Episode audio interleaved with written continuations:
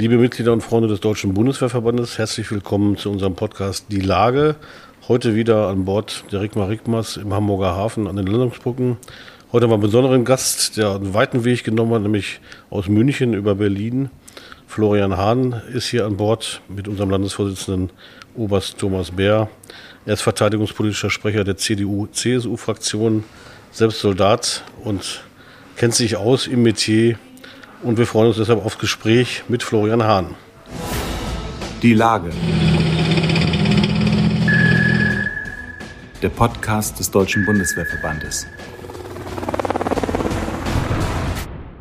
Sie haben gedient, sind selbst Reservist, wenn ich das richtig erinnere und richtig recherchiert habe, kennen die Truppe also gut. Natürlich stellt sich gleich die Frage, Zeitenwende, Sondervermögen, was braucht die Truppe eigentlich jetzt schnell? Ich habe zugehört beim Munitions, äh, bei der Munitions-PK am, am Dienstag und dazu auch was geschrieben. Sie haben einen Munitionsbeauftragten gefordert, sicherlich eine sinnvolle Forderung. Aber was braucht die Bundeswehr akut, um schnell wieder die Fähigkeit der Landes- und Bündnisverteidigung zu erlangen? Denn dann ist ja, das ist ja das Entscheidende in diesen Tagen. Ja, erstmal ein herzliches Grüß Gott auch von meiner Seite. Ich freue mich sehr, heute hier im hohen Norden zu sein. Wie immer sehr, sehr schön.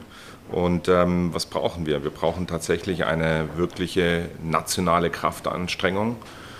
Und äh, das ist begründet nach äh, Friedensdividende und jetzt neuer Lage seit Ausbruch des Krieges in der Ukraine ähm, müssen wir tatsächlich auch ganz neu denken und wir müssen vor allem dafür sorgen, dass äh, die Zeitenwende nicht nur eine Beschreibung der Situation ist, sondern dass Zeitenwende auch wirklich Konsequenzen hat. Und das bedeutet vor allem, das muss in den Köpfen als allererstes passiert. Und da bin ich mir noch nicht ganz so sicher, ob das überall tatsächlich stattfindet.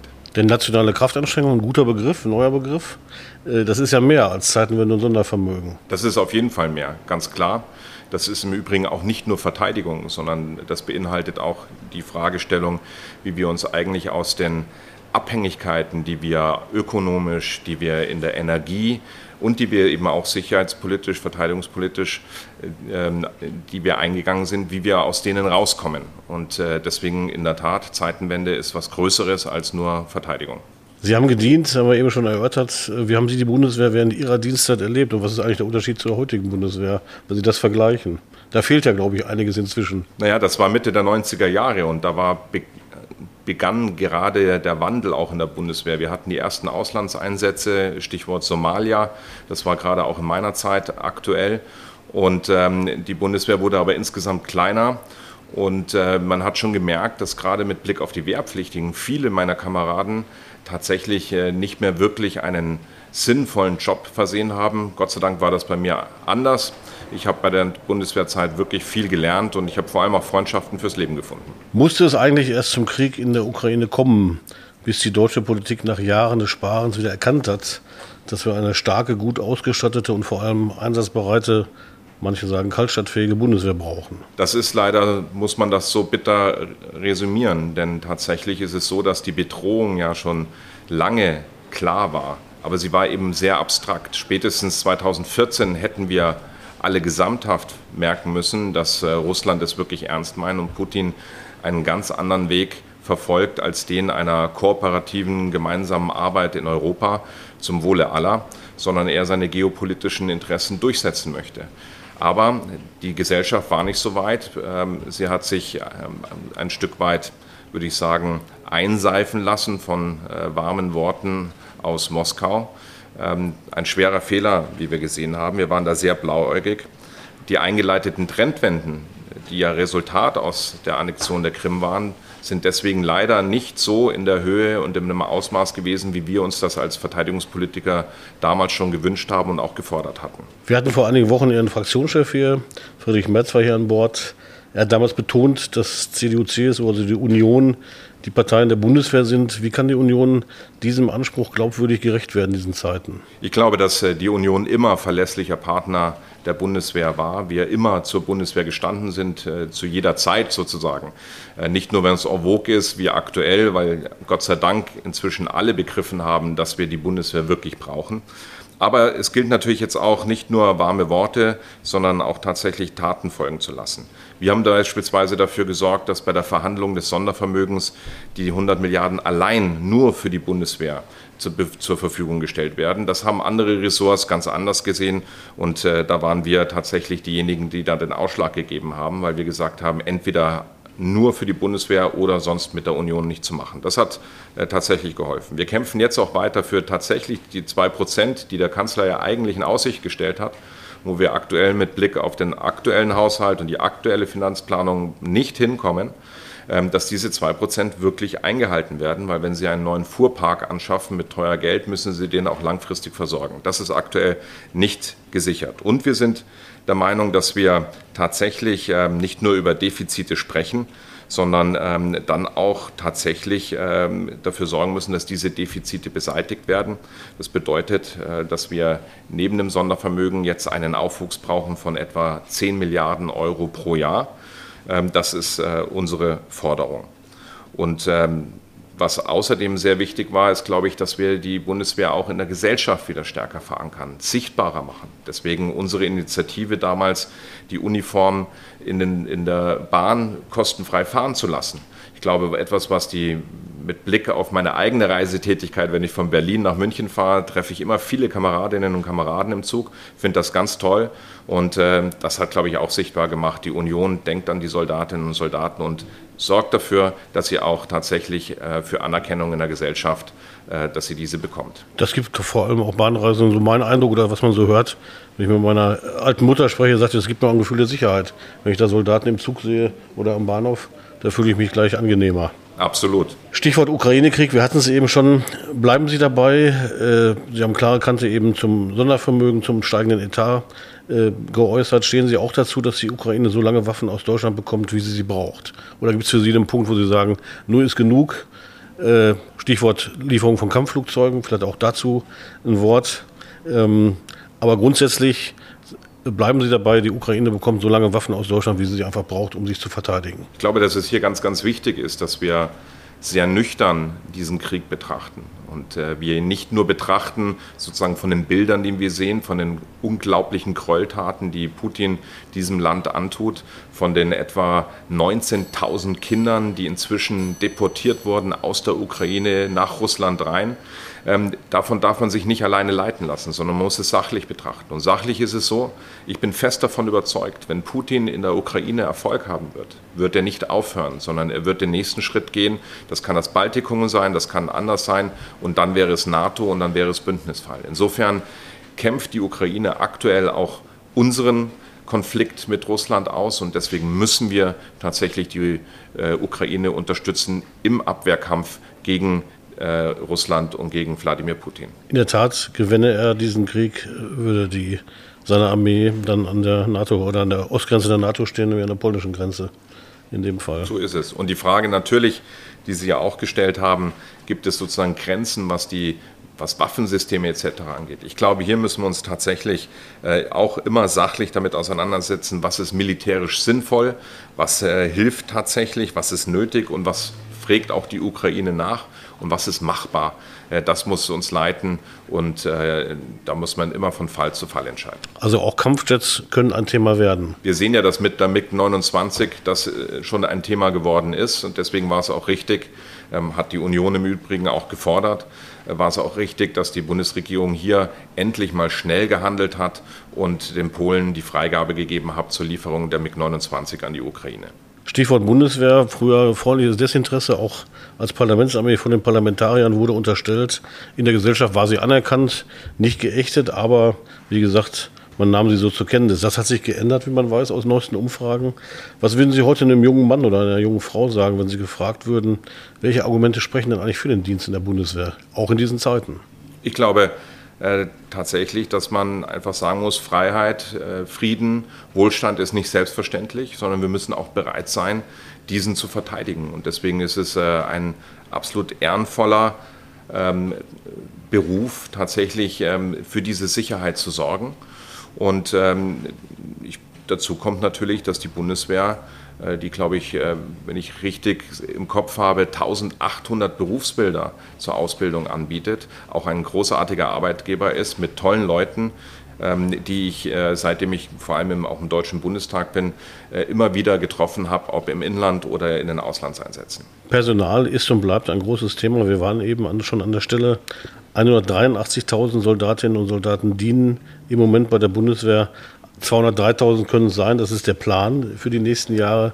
Wie kann es gelingen, die Reihen zu schließen, um schlagkräftig und kaltstadtfähig zu sein, vor allem um unsere Verpflichtungen im Bündnis einzuhalten? Denn dafür brauchen wir einfach mehr Soldatinnen und Soldaten letztlich. Und wir brauchen vor allem Fähigkeiten und äh, die Frage ist, wie wir diese erfüllen. Da sind rein durch Kopfzahlen sicherlich nicht zu erfüllen, aber wir brauchen natürlich einen bestimmten Personalumfang. Äh, ich sage Ihnen ganz ehrlich, und das sage ich auch schon seit einigen Jahren, ich bin etwas pessimistisch, wenn es darum geht, äh, das Ziel von 203.000 Soldatinnen und Soldaten tatsächlich zu erreichen. Mit Blick auf die Demografie wird das schon eine sehr, sehr große Herausforderung. Ähm, aber sei es drum, auch wenn es eine, am Ende eine andere Zahl wäre, wird es immer eine Herausforderung sein, die Menschen dafür zu gewinnen. Und um Menschen für diesen Dienst zu gewinnen, der sehr entbehrungsreich ist, der ein, ein großes Risiko äh, in sich trägt, brauche ich die richtigen Rahmenbedingungen, brauche ich attraktive Rahmenbedingungen und brauche ich vor allem auch den Eindruck, dass ähm, der Staat, dass die Politik diese Bundeswehr auch wirklich will und alles dafür tut, dass das auch in der Gesellschaft so gesehen wird. Nur dann kann ich tatsächlich loyale und gute Menschen für diese Aufgaben, für diesen Beruf gewinnen. Eine Möglichkeit wäre ja, die seit mehr als zehn Jahren ausgesetzte Wehrpflicht wieder zu aktivieren. Der Bundespräsident hat eine Dienstpflicht ins Gespräch gebracht. Seitdem wird über Wehrpflicht und oder Dienstpflicht gesprochen. Schon vor 50 Jahren habe ich beim Blick ins Archiv gesehen, hat der damalige DBBV-Bundesvorsitzende Heinz Volland eine allgemeine Dienstpflicht gefordert, weil schon damals mehr wehrfähige Männer ähm, da waren, als die Truppe brauchte.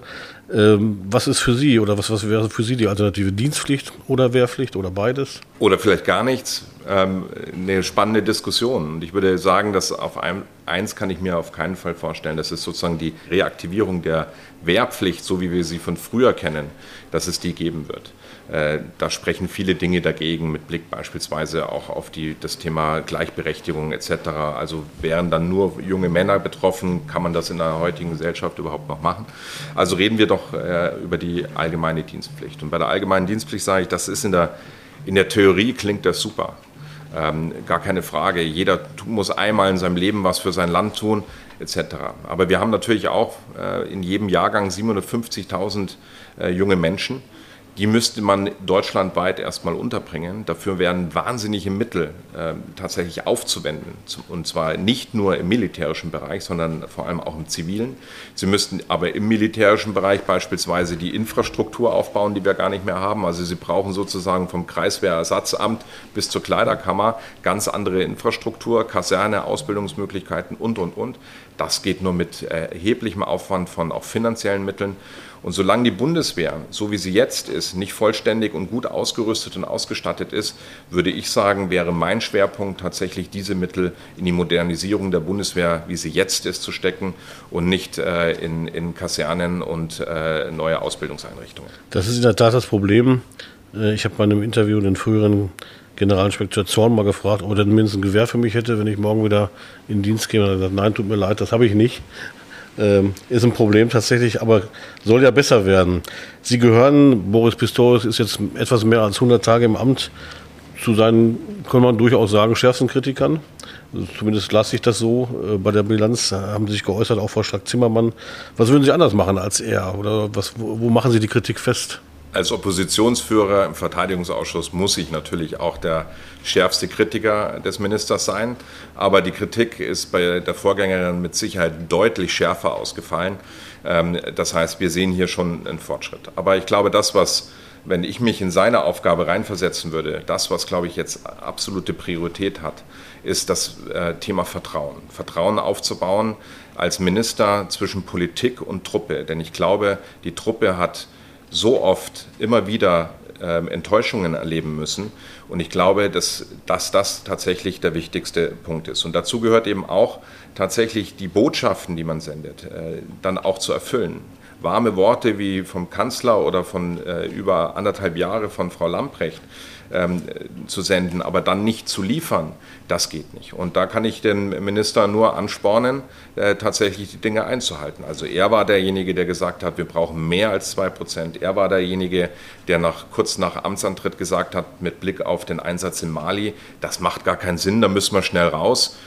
Leider so richtig passiert ist da bisher nichts. Deswegen das, was wichtig ist, nicht nur warme Worte, sondern tatsächlich Taten folgen lassen. Beim Thema Beschaffung hat er jetzt auch was angekündigt. Ich bin gespannt, ob er liefert. Unsere Unterstützung hat er in jedem Fall, wenn es darum geht, die Dinge dann tatsächlich auch aufs Gleis zu setzen und die Beschaffung beispielsweise ordentlich zu beschleunigen.